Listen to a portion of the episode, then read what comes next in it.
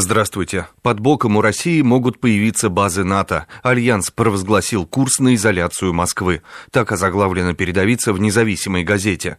В Брюсселе во вторник открылась первая после присоединения Крыма к России встреча глав МИДов стран НАТО.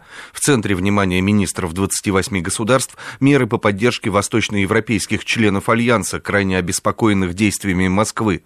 Они могут включать даже создание постоянных военных баз на территории стран Балтии. Параллельно НАТО решило объявить о формальном прекращении сотрудничества с Россией, лаконично излагает независимая газета. Он достает из широких штанин. Стать гражданином России после принятия поправок в закон будет проще. Материал под таким заголовком открывает номер газеты «Труд». Во вторник Госдума рассмотрела в первом чтении изменения в федеральный закон о гражданстве Российской Федерации. Обновленный закон, по идее, должен существенно облегчить получение российского гражданства для тех, кто считает себя русским по происхождению, языку и культуре.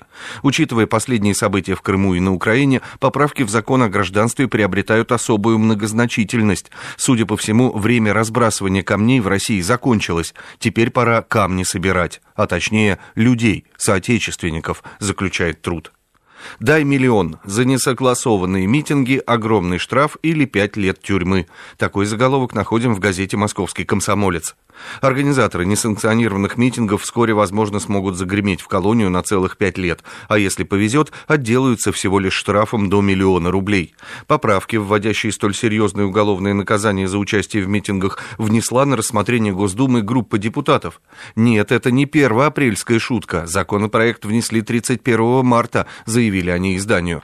Впрочем, еще вопрос, выйдет ли инициатива депутатов на голосование. Возможно, это всего лишь первая законотворческая фантазия на заданную тему. Ведь после идеи об ограничении двойного гражданства в Думе появилось аж три подобных, оговаривается МК отыграла девальвацию. Под таким заголовком деловая газета «Ведомости» отмечает.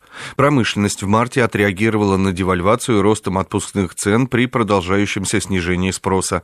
Выпуск в ближайшие месяцы может продолжить снижаться, показывают опережающие индикаторы. Напоследок заглянем на первую полосу российской газеты. Началась подписная кампания на газеты и журналы. Продлится она до конца июня. В почтовом каталоге на второе полугодие 2014 года сообщили в Почте России более 15 тысяч изданий.